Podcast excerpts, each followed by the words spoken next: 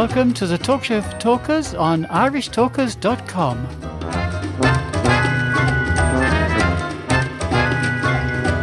Listeners, we have a tremendous treat for you today. We have the very best segment of the entire show. And this is going to give you an opportunity to listen to some wonderful sound. So I'm going to hand you over to Moira O'Brien, who is going to sound the call to arms. Moira. As usual, Paul, you're setting me up for a fall. I'm not sure that I'm going to live up to your expectations quite so much today, because this, as always, is going to be somewhat of a table topic. Now, what am I talking about today? Sound. There's the sound of silence, the absence of sound. Isn't it wonderful? There is no sound except my voice. And that, folks, is what we're aiming to achieve the absence of all sound except the sound of our voice. Okay, let's talk about two different circumstances. The one is the online situation, and the other is the on site situation. In the one, we have almost complete control over our environment, but in the other, we may have sounds which we cannot control. Now, there's a lot of similarity between the two situations in terms of external sound. And when I say external sound, I'm talking about unwanted noises that are not coming from the place, the room where you're actually speaking. It could be, for example, an air conditioning unit. That's, I know in, in hotels that I've been in, can be a little bit of a, an annoyance and a distraction because it does have a certain amount of noise, but you can go and turn it off. There's another hotel where I've given speeches where the room is next door to a kitchen area, and we hear the clinking of glasses and cutlery all the time in the background, which I can tell you is exceptionally irritating and difficult to be able to give a speech and to listen to the speech. And let's put this in the right context.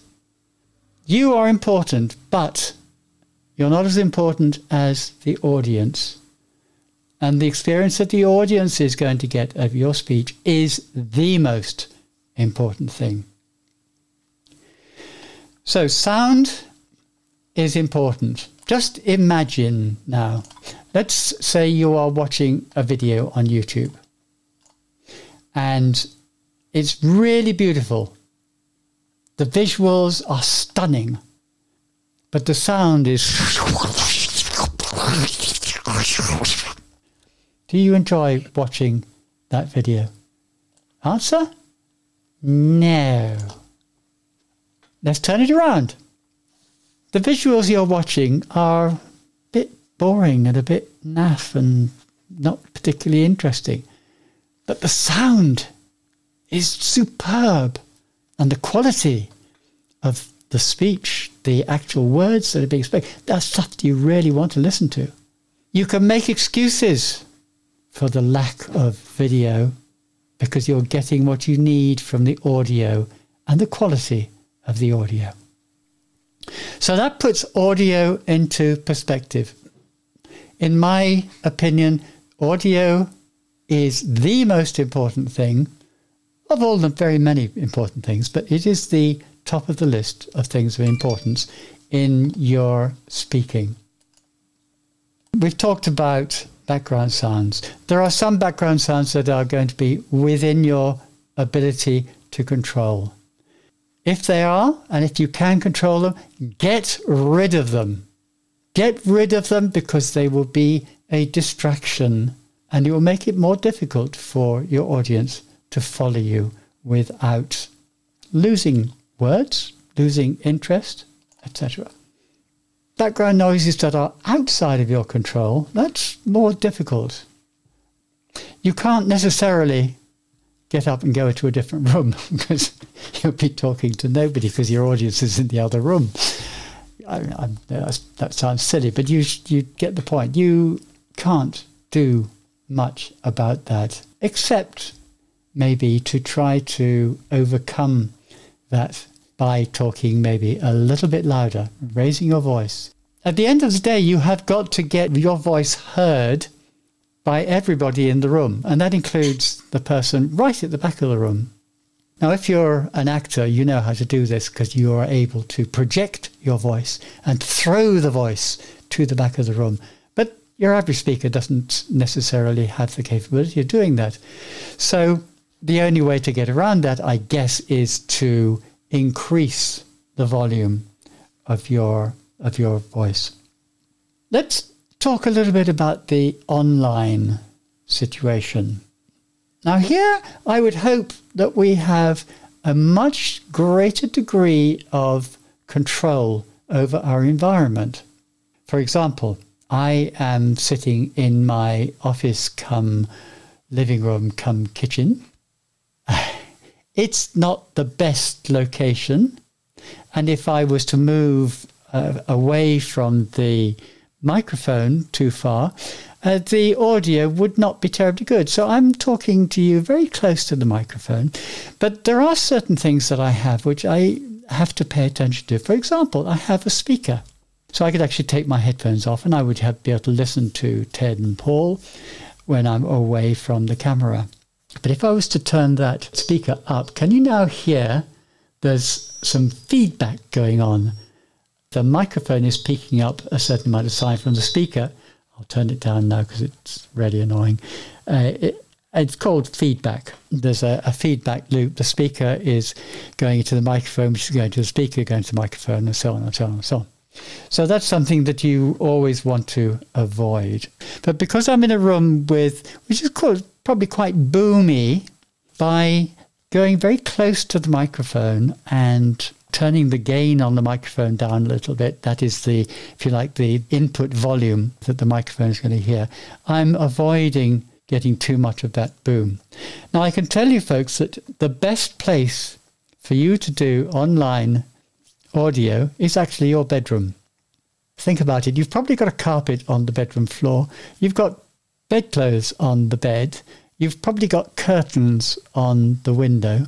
And all of these absorb sound. They don't reflect sound.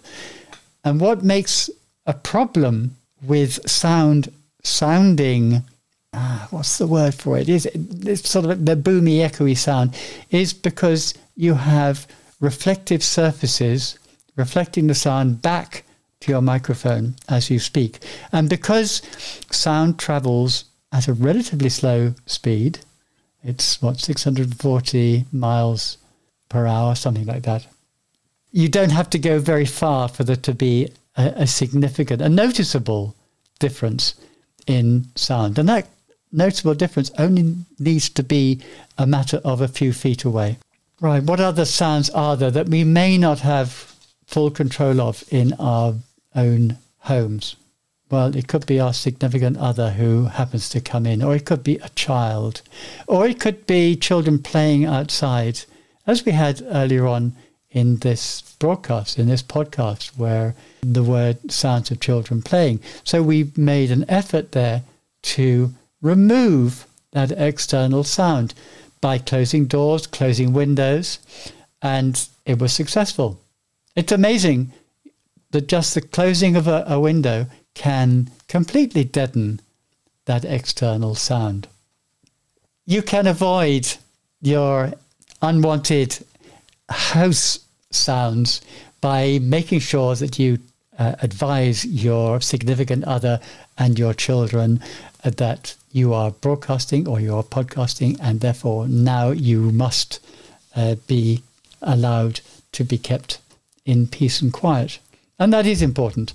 Moira, yes, Paul. Uh, request for advice. Absolutely. How do you request your cat to stop meowing during a speech online? That's very easy. You put him outside, or her in my case, and uh, actually she's asleep behind me. you you put her outside and you close the door and the cat flap, And no, Ted, you don't get your gun out and fire.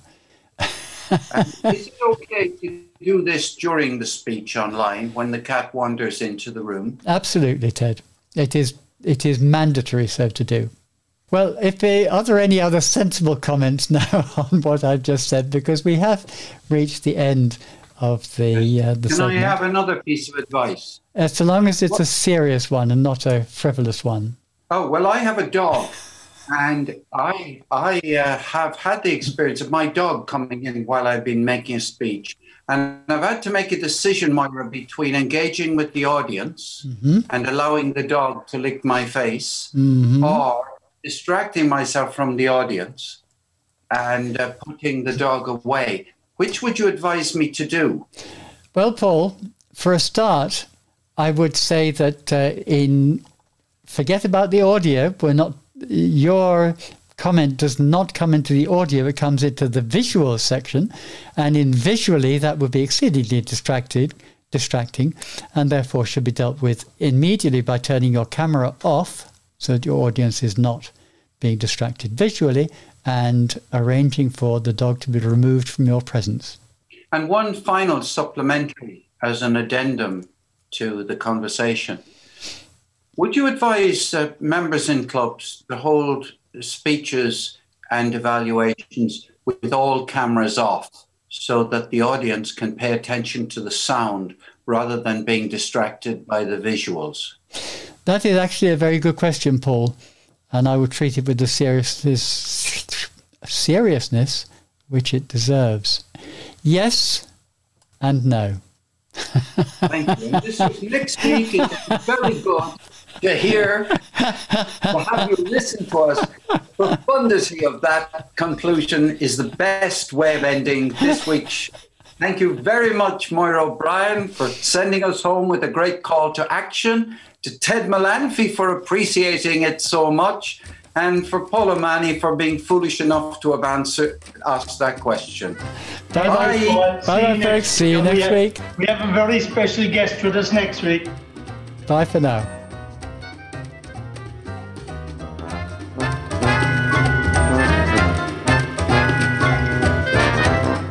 Talk Show for Talkers is published every week in sections at 4 pm every Friday, Saturday, Sunday, and Monday. Go to our website, irishtalkers.com, for more information.